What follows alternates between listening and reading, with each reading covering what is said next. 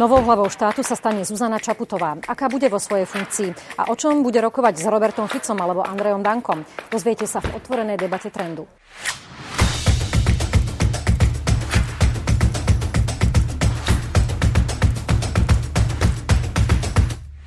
Dobrý deň, pani prezidentka. Môžem vás už takto oslovať? Už ste si zvykli? Dobrý deň. Ešte som vo fáze zvykania asi na, to, na takéto oslovenie.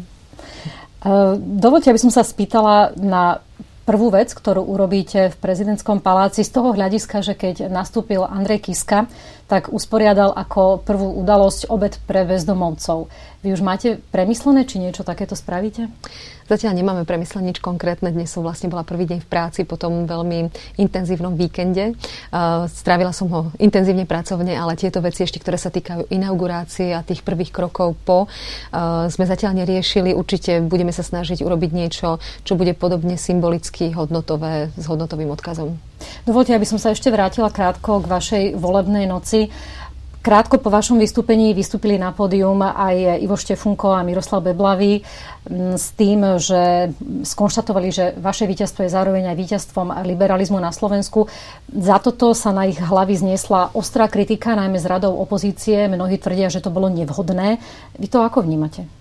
Priznám sa, že som v tej situácii to vnímala trošku inak, pretože jednak som bola zamestnaná tým, že mi práve skončil prejav, čakali ma ešte ďalšie nejaké povinnosti a keď vystúpili na pódium, trošku menej pozorne som ich počúvala, ale vnímala som teda, že stoja tam uh, dvaja predstavitelia dvoch politických strán, ktorí, ktorí pomáhali kampani. Pre mňa sa ten ich prejav spájal najmä s tým množstvom dobrovoľníkov, najmä čo sa týka progresívneho Slovenska, lebo teda to ma podporovalo od samého začiatku. To množstvo dobrovoľníckých hodí, rodín, ochoty ľudí, tisícov ľudí, ktorí na tej kampani spolupracovali spolu so mnou, keď sa zbierali podpisy alebo roznávali, roznašali letáky. Bolo to čisté náčenie a dobrovoľnícká pomoc, čiže pre mňa to ich vystúpenie bolo ako keby symbolické završenie alebo oslava tejto pomoci týchto dvoch politických strán. Viem, že sa s tým spojila potom e, vlna kritiky alebo nejaká reakcia. Rozumiem tomu, e, s čím súvisela, ale moje osobné vnímanie najmä v tej situácii v tej chvíli bolo najmä o tomto. Mm, ono to na strane opozície bolo vnímané tak, že sa pokúsili e, si uzurpovať e, pozornosť, ktorá tam bola kvôli vám mm-hmm. na seba a na mm-hmm. svoj vlastný politický projekt už do eurovolieb a do parlamentných volieb. Takto sa to nedá čítať? Uh, rozumiem tomu. Chápem, že takéto, takáto interpretácia vzhľadom na text, ktorý tam možno odznel, uh, je, je to legitímny pohľad, nepopieram to. Hovorím pre mňa osobne tým, že vlastne viem, že tí ľudia, čo, čo všetko je za tým, alebo čo všetko bolo za tým, tá obrovská pomoc v súvislosti s kandidatúrou. Ja som to vnímala predovšetkým takto, možno, že áno, mohli voliť šťastnejší obsah alebo, alebo slova, aby to nevyznelo ako, ako keby uh, skôr nejaká ako keby politická reč predstaviteľov dvoch politických strán a viac sa to držalo v kontexte tých prezidentských volieb. Vy ste ani na e, vašu volebnú noc nepozvali žiadnych predstaviteľov opozičných strán, ktorí vás podporili v rámci kampane. Prečo? Držali sme to naozaj viac menej mimo politiky, okrem teda tých dvoch strán, ktoré e, boli už je spojené s mojou e, kandidatúrou. Aj keď strana spolu sa pridala neskôr, ale pridala sa výrazne, myslím teraz aj pomocou, nielen deklaráciou e, podpory. Čiže toto sme vnímali inak a sama teda akože k PSK v podstate tam, tam od začiatku som bola členkou tej, tejto strany, takže tá pozícia vnímam ju úplne inak. Zároveň som sa celý čas neprofilovala ako kandidátka opozície, skôr ako kandidátka alebo teda uchádzala som sa o hlasy všetkých voličov, ale tá polarizácia spoločnosti na koaličného alebo opozičného kandidáta v tomto prúde alebo komunikačnom, komunikačnej línii som nešla. Takisto pokiaľ ide o podporu politických strán, eh, ja som za ňu poďakovala, nežiadala som o ňu, vážim si ju, pretože naozaj išlo o hlasy všetkých voličov, ale vlastne ako tá podpora vlastne znamenala deklarovanie alebo respektíve vyjadrenie podpory. Ja, ja som len chcela vedieť, že, lebo často tak, častokrát to tak býva, že v takýchto volebných centrálach bývajú aj predstavitelia strán, ktorí mm-hmm. podporili toho kandidáta. U vás to tak nebolo a podľa mojich informácií to niektorí opoziční lídry nezobrali celkom v dobrom. Mm-hmm. Je to tak? Je to, neviem, nemám, nemala Neviete. som s, ním, s nimi komunikáciu. Uh, mrzí ma to, ak by sa ich to nejakým spôsobom osobne dotklo. V každom prípade naozaj som išla ako e, kandidát mimo parlamentnej strany, ako občianský kandidát a hostia, ktorí ano. tam boli, boli predovšetkým ľudia, ktorí naozaj na tej kampani reálne pomáhali veľmi výrazne. Nevnímate to tak, že teraz e, sa rozpútal nejaký nový konkurenčný boj v rámci opozičného tábora o liberálneho voliča? Lebo pod, náznaky sú uh, predovšetkým z hľadiska tej ostrej reakcie na vystúpenie mm-hmm. uh, pána Štefunka a Beblavého na, na vašej, počas vašej volebnej noci že to pôsobí tak, ako keby sa teraz strhla taká nová bitka o liberálneho mm. voliča. Bolo by mi ľúto, ak by akýkoľvek kontext prezidentských volieb, ktorý mal skôr ambíciu e, spájať pozitívne a dobré sily, aby sa postavili proti tomu negatívnemu v spoločnosti, ak by bol toto práve impuls alebo, alebo príležitosť, kde sa tie nožnice ako keby viac otvárajú.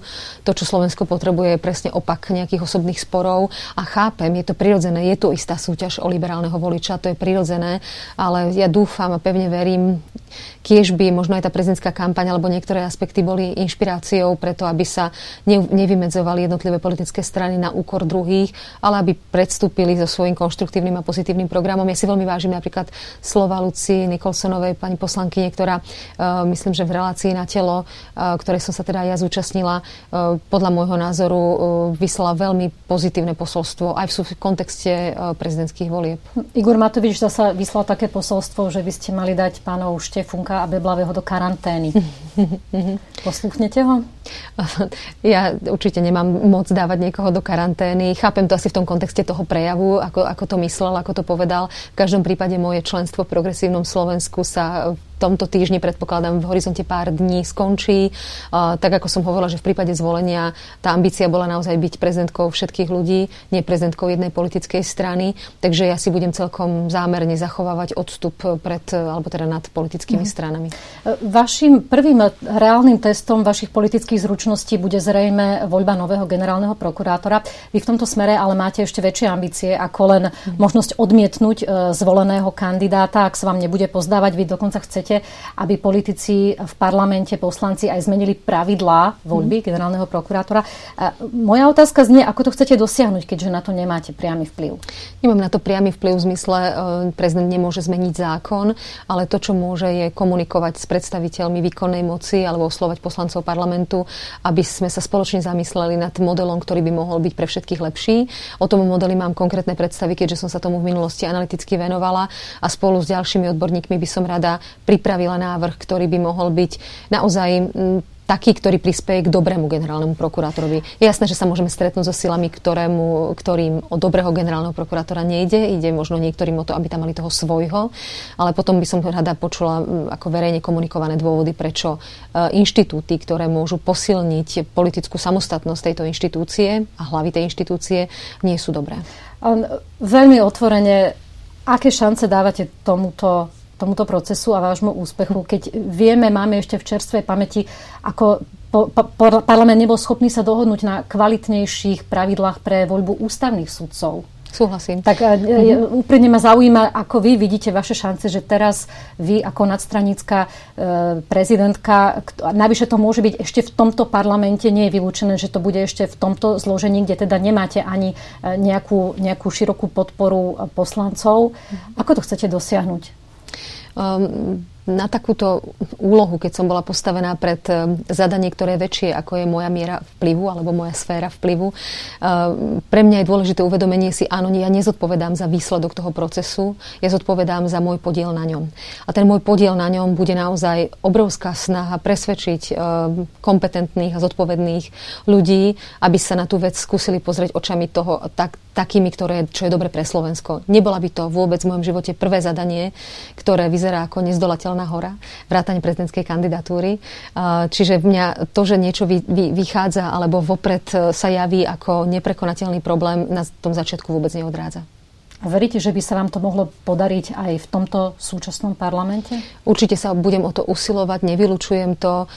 Ja dúfam, že možno bude, bude schopnosť počúvať e, aj mojich politických možno oponentov alebo nositeľov iného názoru, e, že sa budeme vedieť zhodnúť možno v rovine hodnú, o ktoré by nám malo ísť aj pri takto dôležitých inštitúciách. A boli by ste ochotná zájsť tak ďaleko, že by ste podmienili e, vaše vymenovanie nového generálneho prokurátora tým, že najprv sa musia zmeniť pravidlá jeho voľby? Nebolo by to v súlade s ústavou podľa môjho názoru, pretože judikatúra ústavného súdu vo vzťahu k menovacím právomociam hovorí jasne o tom, že ja by som musela uviesť v prípade odmietnutia vymenovať konkrétne dôvody, ktoré by sa stiahovali k tej osobe. Čiže nemohla by som tento mm-hmm. typ podmienenia vzťahnuť na odmietnutie konkrétnej osoby. Vy ste povedali, že sa plánujete teraz stretnúť s jednotlivými predstaviteľmi orgánov verejnej moci. Predpokladám, že toho bude spadať aj generálny prokurátor súčasný. Pán Čižnár, je to tak? Je to predovšetkým, tá predstava sa týka predstaviteľov zákonodárnej výkonnej moci predovšetkým a samozrejme s úradujúcim prezidentom. To je, tá, to je tá prvá sada, kým teda samozrejme ešte nemám mandát prezidentky, nie som po inaugurácii, ale na také ako keby neformálne predbežné zoznámenie sa a ako predbežnú debatu o týchto témach by som sa rada stretla s týmito predstaviteľmi. Ja som tým samozrejme myslela až potom, keď budete v úrade, mm-hmm. takže Áno, alebo... Určite áno, áno, samozrejme. Pokiaľ ide potom, keď už budem ten mandát reálne vykonávať, by som sa určite veľmi rada stretla aj s uradujúcim generálnym prokurátorom. Už aj z toho dôvodu, že debata o systémových zmenách v tejto inštitúcii by sa mala udiať aj za účasti jej predstaviteľov. Zaujímalo by ma, na čo konkrétne sa ho chcete spýtať a predovšetkým, či sa ho prípadne budete pýtať aj na také citlivé veci, ako je e, vyšetrovanie smrti Jána Kuciaka alebo kontakty Mariana Kočnera na prokurátorov alebo teraz údajný telefonát medzi Robertom Ficom a Vadalom. Mm-hmm. Určite by som sa ho nepýtala na vyšetrovanie konkrétnych vecí viac ako to, čo je možné povedať e, verejnosti. Čiže tam rešpektujem to, že to vyšetrovanie má prebiehať e, nezávisle, nestranne, bez zásahu a tým myslím zásah aj v podobe otázok, ktoré nemajú svoje miesto vo vyšetrovaní. Čiže tam by som úplne rešpektovala to, o čom hovorím a čo je najdôležitejšie, a to je samostatnosť prokuratúry bez akýchkoľvek politických vplyvov. Určite by ma zaujímali názory, reflexie e, pána generálneho prokurátora na vnútorné fungovanie, na tie návrhy, o ktorých som hovorila v súvislosti so systémovými zmenami a aj v kontexte e, medializovaných informácií o kontaktoch podozrivých osôb s niektorými predstaviteľmi prokuratúry, pretože to je presne to, čo súvisí aj s ďalšími témami dôležitými v rámci fungovania prokuratúry, ako je napríklad disciplinárna zodpovednosť alebo vôbec budovanie dôvery v túto inštitúciu. Určite sa stretnete aj s predsedom strany Smer, s Robertom Ficom. Vy už ste sa niekedy stretli v minulosti? Stretli sme sa dvakrát. Dvakrát som s ním rokovala v súvislosti s kauzou Pezinská skládka, keď nás prijal ako zástupcov občianskej iniciatívy. Takže áno to je zaujímavé, lebo on sa vyjadril v tom zmysle ešte počas kampane, že on vás vôbec nepozná a e, vyjadril sa na vašu adresu aj tak, že podporujete homosexuálne šialenstva. Mm-hmm. Preto ma zaujíma, ak s ním budete hovoriť, či budete mať ambíciu si s ním vysvetliť, povedzme, aj takéto jeho výroky. Ja tie výroky chápem možno ako súčasť ešte predvolebnej kampane. Som sama v sebe, nemám problém s tým urobiť za tým čiaru. Myslím teraz, ja musím určite povýšiť e, témy, a problémy Slovenska a hľadanie riešení nad nejaké osobné zranenie alebo dotknutia, ktoré úprimne povedané z týchto vied ani necítim. A ako na vás zapôsobilo e, vyjadrenie Andreja Danka, predsedu Národňarov a predsedu Národnej rady, ktorý sa vyjadril, že ste neznáma dievčina, ktorú stvorili PR agentúry? Berem to ako jeho názor. E, úprimne povedané, skôr ma to obchádza, než že by sa to do mňa triafalo. A máte niečo konkrétne, čo si predstavujete, že by ste chceli preberať s týmito lídrami koaličných strán? To veľmi úzko súvisí už potom samozrejme po výkone mandátu e, s témami, s ktorými som do e, volieb išla, s tou agendou obsahovou a programovou, vďaka ktorej som získala mandát prezidentky. Čiže to budú témy, ktoré by som rada samozrejme potom s jednotlivými možno predstaviteľmi rezortov do jednotlivých podrobností, ale, ale potrebovala by som, alebo považovala by som za vhodné poznať aj vnímanie e, politických lídrov k týmto veciam, ktoré ja považujem za kľúčové a dôležité, poznať ich názory a najmä začať s nimi e, konštruktívnu komunikáciu. Vašou právomocou ako prezidentky republiky bude aj vziať si späť svoje právo e, do, dojednávať medzinárodné zmluvy späť od vlády. Nezvažujete to, keď vidíte, čo sa deje napríklad v súvislosti s istambulským dohovorom alebo teraz aktuálne v súvislosti s obrannou zmluvou so Spojenými štátmi americkými? Zatiaľ som, tak ako som aj počas kampane hovorila, rešpektovala by som to, že vlastne všetci prezidenti predo mnou ponechali výkon tej právomoci na teda výkon zahraničnej politiky a dojednávanie medzinárodných zmluv na výkonnú moc ako kolektívny orgán na ministerstvo zahraničných vecí, ktoré považujem za plne funkčné a v súlade s tým, s hodnotami, ktoré preferujem aj ja, teda proeurópska, proatlantická orientácia. Takže by som rešpektovala to, že ten, ten výkon je predovšetkým tam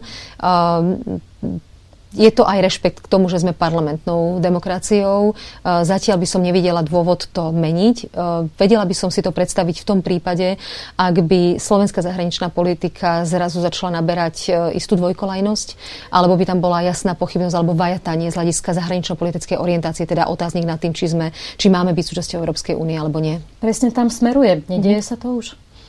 Eh, sú tu isté náznaky eh, v súvislosti eh, napríklad s predsedom parlamentu a s jeho niektorými vyjadreniami. Zatiaľ však myslím, že tá oficiálna línia zahraničnej politiky je zatiaľ v súlade s programovým vyhlásením vlády a zatiaľ som nezaznamenala závažné signály, ktoré by spochybňovali naše ukotvenie. Myslím teraz také tie oficiálne kroky vo vzťahu k predstav, respektíve k Európskej únii. No, sám minister zahraničných vecí e, Miroslav Lajčák vystúpil s tým, že takéto stanoviská, aké dáva von predseda národňarov Andrej Danko, sú v rozpore s programovým vyhlásením a sú v rozpore so zahranično-politickým smerovaním e, Slovenska. Takže vy to ešte nevnímate tak horúco. Nevnímam to tak, že tá oficiálna politika krajiny v tomto je um, spochybnená. Tie kroky, ktoré sa dejú uh, najmä zo strany ministerstva zahraničných vecí a prezidenta sú podľa mňa uh, v súlade a sú jednoznačné. Faktom je, že je tu tento faktor ako keby náznaku inakosti. Uh, ten by bol predmetom možno môjho rokovania, stretnutia sa s pánom Dankom, ako mám týmto vyjadreniam rozumieť a um, s tým, že moja reflexia je, že to môže naozaj pôsobiť uh, dvojkolajne. Kedy by podľa vás pretiekol ten pohár, že by ste boli ochotná sa do toho vložiť a napríklad zjať späť túto kompetenciu dojednávať medzinárodné zmluvy? Tí, tie situácie môžu mať rôznu podobu, ako pokiaľ ide o nejakú konkrétnosť, ale pokiaľ by vláda napriek jednoznačnému programovému vyhláseniu, lebo to je ten mandát, to je to, je to s čím vlastne tú vládu vykonáva, to je to, čo ju legitimizuje vo výsledku. Keby ministerstvo zahraničných vecí prevzalo retoriku alebo kroky predsedu parlamentu, napríklad táto situácia. Mimochodom v súvislosti s tou e, zmluvou o obranej spolupráci so Spojenými štátmi americkými, vy ste sa tiež tak vyjadrili, že sa vám nepáči tá predstava, že by tu bola trvalá prítomnosť amerických vojakov na našom území. Je to tak? Je to tak, že zatiaľ v kontexte, v ktorom žijeme, za to nevidím dôvod. Navyše by to mohlo možno prispieť eskalácii napätiu v súvislosti s krízou na Ukrajine. Takže momentálne nevidím na to dôvod. Zdá sa, že tá zmluva, tu sa mi zdajú argumenty ministerstva zahraničných vecí, uh, relevantné. To odmietnutie pomoci samozrejme za predpokladu, že by nemalo dôjsť k ohrozeniu suverenity Slovenskej republiky. To je to, čím argumentuje Slovenská národná strana. Zatiaľ si myslím, že, že tie vyjednávania mali proste pokračovať ďalej a no. túto pomoc sme mali prijať. Chcela som poznať ten váš názor na trvalú prítomnosť, možnú trvalú prítomnosť amerických mm. vojsk, lebo o, o ničom takom sa nerokovalo. Zatiaľ len tu vznikla takáto otázka a prezentovala sa ako veľká hrozba a mňa zaujímal váš názor, či to tiež tak vnímate ako ohrozenie v kontexte toho, že napríklad susedné Poľsko je ochotné zaplatiť americkej strane naozaj že veľké peniaze za to, aby vybudovali na jeho území trvalú základňu. To isté sa týka pobaltských krajín. Mm-hmm. Prečo by to pre nás mal byť problém teoreticky, ten keď kontext, pre susedné krajiny nie? Áno, ten kontext aj historicky pre Polsko a pobalské krajiny je trošku iný v súvislosti s Ruskou federáciou. U nás zatiaľ na to ja nevidím dôvod. Skôr si myslím, že by to bolo kontraproduktívne, že by to prispievalo napätiu. Uh, Išli by ste, ak by ste si niekedy v budúcnosti vzali späť toto právo dohova, dojednávať medzinárodné zmluvy, e, tam zároveň platí, že by ste nemohli žiadnu zmluvu e, schváliť ani vypovedať bez toho, aby sa k tomu nevyjadrila súhlasne aj Národná rada.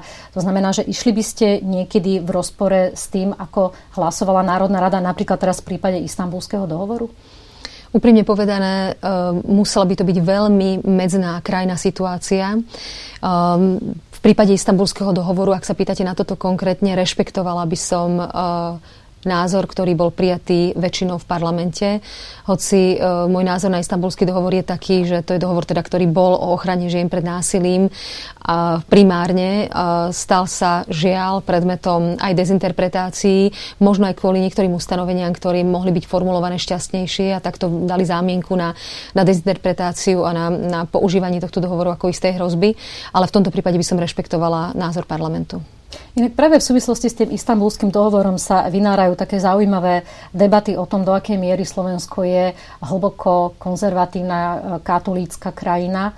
Odporcovia toho dohovoru tvrdia, že sme hlboko katolícka konzervatívna krajina, kde takéto dokumenty nemajú žiadne miesto, lebo sú proti e, väčšinovému názoru a hodnotám ľudí na Slovensku váš úspech ako kandidátky liberálov by naznačoval, že to tak byť nemusí. Vy ste si nejako pozmenili názor na tú konzervatívnosť alebo liberálnosť slovenskej verejnosti počas tejto kampane? Mne sa zdá, že možno tá skúsenosť, aj keď budem schopná reflektovať tú skúsenosť z volebnej kampane, možno trošku s väčším časovým odstupom, ale často to bolo predmetom diskusí, debát a mne sa zdá, že ten ako keby kontrast medzi liberálnym a konzervatívnym um, um, konzervatívnymi a liberálnymi polmi Slovenska je, je viac v teoretickej než reálnej rovine. E, zdá sa mi, a moja skúsenosť to skôr potvrdzuje, že aj človek, ktorý má konzervatívne hodnoty a liberálne názory, môže osloviť veľa veriacich a konzervatívne zmýšľajúcich ľudí. Naozaj som dostala veľkú podporu veriacich ľudí a možno aj konzervatívne zmýšľajúcich ľudí. E, mnoho ľudí mi o tom písalo, na osobných stretnutiach sa mi tá informácia dostávala. A ja to často vysvetľujem práve na tom, že pokiaľ sú ľudia schopní zísť ako keby o poschodie nižšie z hľadiska iba tej intelektuálnej alebo rozumovej vrstvy názorov do roviny hodnôt, tak uh, sa naozaj konzervatívne hodnoty, ako je láska k blížnemu, solidarita, rešpekt k inakosti, vôbec nevylučujú k liberálnymi, s liberálnymi názormi. Zaujímalo by ma ešte, akým spôsobom budete nakladať so svojou možnosťou ovplyvňovať personálne zloženie vlád, kabinetov, mm-hmm. ktoré na Slovensku počas vášho mandátu budú pôsobiť. Vy ste sa v jednom televíznom dueli kriticky vyjadrili k slabému výberu DPH mm-hmm. a ono je to čiastočne aj zodpovednosť e, pána Imreceho, ktorý ktorý to mal ako šéf finančnej správy vo svojom portfóliu. Teraz by sa mal stať novým ministrom financí ak by ste vy boli v úrade v okamihu, keď by vám eh, premiér predložil tohto kandidáta na vymenovanie na člena vlády, prijali by ste to? To pole pôsobnosti prezidenta ovplyvniť výber konkrétneho ministra potom, ako je už vláda zostavená, alebo ako je už niekto poverený zostavením vlády, je ďaleko užší, než v čase, keď ešte je to pred poverením konkrétnej osoby na zostavenie vlády. Ja som, sú na to rôzne názory ústavných právnikov. Ja som v, tej, v tom výklade viac reštriktívna, než uh, skôr mám teda takú tendenciu uh, ponechať tú zodpovednosť. V prípade, keď už je vláda zostavená, je premiér, ktorý realizuje výmenu konkrétneho ministra tam si myslím, že prezident má menšie pole pôsobnosti, ako keď ešte predtým len poveruje osobu na zostavenie vlády. E, súvisí to pre mňa s rovnováhou medzi právomocami a zodpovednosťou, pretože premiér vlády a vláda ako celok potom zodpovedá e, parlamentu za svoj výkon. Prezident je ako keby mimo tohoto z hľadiska zodpovednostného, teraz myslím. Takže tam by som videla, že by som využila možnosť e, rozprávať sa s premiérom o vhodnosti danej nominácie, ale vo výsledku by som rešpektovala jeho výber naozaj v tej situácii potom, ako už vláda je zostavená, respektíve dochádza k výmene iba na poste jedného z ministerstiev. Takže by ste nepostupovali ako napríklad prezident Michal Kováč v minulosti? Um, viem, že to bolo ako keby veľmi špecifická situácia s menovaním ministra vnútra. Uh, muselo by byť naozaj, že tie dôvody natoľko významné, závažné, konkrétna situácia by veľmi rozhodovala, ale rešpektovala by som to, že to, to rozdelenie ústavných právomocí tam má svoje limity v prípade, uh, v prípade prezidentských právomocí. Podľa mnohých hlasov vy, vaše zvolenie reprezentuje nádej voličov na zmenu, na novú éru politickej kultúry na Slovensku. Na druhej strane takéto isté nádeje sa upierali aj k Andrejovi Kiskovi, keď nastupoval do prezidentského úradu. Potom sa na verejnosť dostali niektoré kauzy, napríklad ako daňová kauza jeho firmy alebo ten pozemkový spor, čo u istej časti voličov mohlo spôsobiť istú dezilúziu, mm. že aj niekto, kto na začiatku nastupuje s tým, že je novou tvár tvárou, čerstvou tvárou, v konečnom dôsledku má nejakého kostlivca v skrini. Moja otázka na vás je, či ste si vy istá, že vám žiadny kostlivec zo skrine nevypadne? Verím tomu, že, že nevypadne, pretože som si není vedomá naozaj ničoho, čo by som vedome porušila. Človek naozaj si nikdy nie istý, či neprešiel na červenú, obrazne povedané, ale vedomá si ničoho takéhoto nie som, že by, že by som mala vo svojej skrini obrazne povedané, alebo teda aj v súvislosti s kampaňou a s výdavkami, vtedy bola ešte iná právna úprava, keď teda pán prezident si uplatnil vrátky DPH, alebo teda započítal DPH, čiže vtedy tá situácia bola trošku aj legislatívne iná. No ale vám stalo to si teraz... s tým zmyslom podhodnotil, ale tak to je vám sa stalo niečo podobné v podstate s výhradami voči, vač, voči vašej koncipienskej praxi? Tiež vám asi nenapadlo, že toto by vám niekto Nenapadlo, ale podobné by som to, za podobné by som to veľmi nepovažovala. Tak som to nemyslela len v tom zmysle, že tá legislatíva bola iná a že ano. asi ste, že ste nepredpokladali, že by vám toto niekto mohol vyčítať. Áno, pretože dokonca je to absurdný výklad vzhľadom na to a, a tvrdí, dovolím si to tvrdiť, možno, že budú aj publikované ďalšie stanoviská predstaviteľov advokátskej komory, ktoré sú v súlade s tým, čo už sa vyjadrili niektorí právnici, že ani vtedy, ani teraz nebolo potrebné ohlasovať živnosť e, vzhľadom na to, že tá kolízia, ktorú revízna komisia skúma po tom 2013, sa týka iba pracovného alebo iného obdobného pomeru, čiže napríklad služobný pomer v prípade ohrozenia nezávislosti. Už som nechcela ísť do tých detailov, len, len ma zaujímalo, že či si nemyslíte, že ešte vás môžu čakať nejaké ďalšie podobné prekvapenia? Ja dúfam, že nie, nie, určite môžu prísť prekvapenia, ktoré budú uh, nadstavbou, budú fantáziou, budú lžami. To samozrejme tomu som čela aj počas kampane. Ja dúfam, nie som si vedoma mm. ničoho takého. Ale jedna chyba sa vám už podarila v rámci kampane ano. a to bol okamih, keď Michal Truban zaplatil časť toho reklamného televízneho priestoru. Ano, ano. Mus, treba povedať, že vy ste to uznali, vy ste mhm. tú chybu napravili. Nemôže sa stať, že ešte niekto vyhrabe nejaké ďalšie chyby, ktoré sa vám stali? Dúfam, že nie nie, fakt sme veľmi boli pozorní v tom. Toto sa naozaj stalo. Došlo teda k tretia strana, zaplatila televíznu reklamu, čo tretia strana urobiť nemôže. V momente sme to teda stopli, tá, tá, tá reklama sa nerealizovala. Časť, ktorá sa realizovala v minulosti, bola zaplatená z transparentného účtu, nie od tretej osoby. Priznali sme si túto chybu. Snažíme sa tú kampaň viesť spôsobom, ktorý je nad rámec zákona z hľadiska transparentnosti, lebo tam máme príjmy, ktoré boli pred začiatkom kampane napríklad a aj príjmy, ktoré sa používajú nielen na propagáciu kandidáta, ale aj všetky ostatné jasné. Aj vďaka tomu teda Transparency International ju vyhlásilo za historicky najtransparentnejšiu kampaň. Áno, nevylúčili sme to a stalo sa ľudská chyba, že to, tá, tento aspekt sme si neuvedomili. Uh, ja som vďačná kolegom, že na to prišli, priznali sme si tú chybu a dúfam, že nič takéto už tam nebude. Vy ste povedali, že ak vám niečo zostane na vašom transparentnom účte, tak to venujete na charitu. Zostalo niečo a, uh-huh. a ak áno, tak uh, už viete komu ktorej organizácii by ste to venovali? Pokiaľ viem, tak tam nezostalo, že teda vyčerpali sme ten limit, ktorý zákonne bol daný a minul sa presne na, na to, čo sa minúť mohol. Tak ak, ak sa nemýlim, tak mám takú informáciu, že to je presne takto.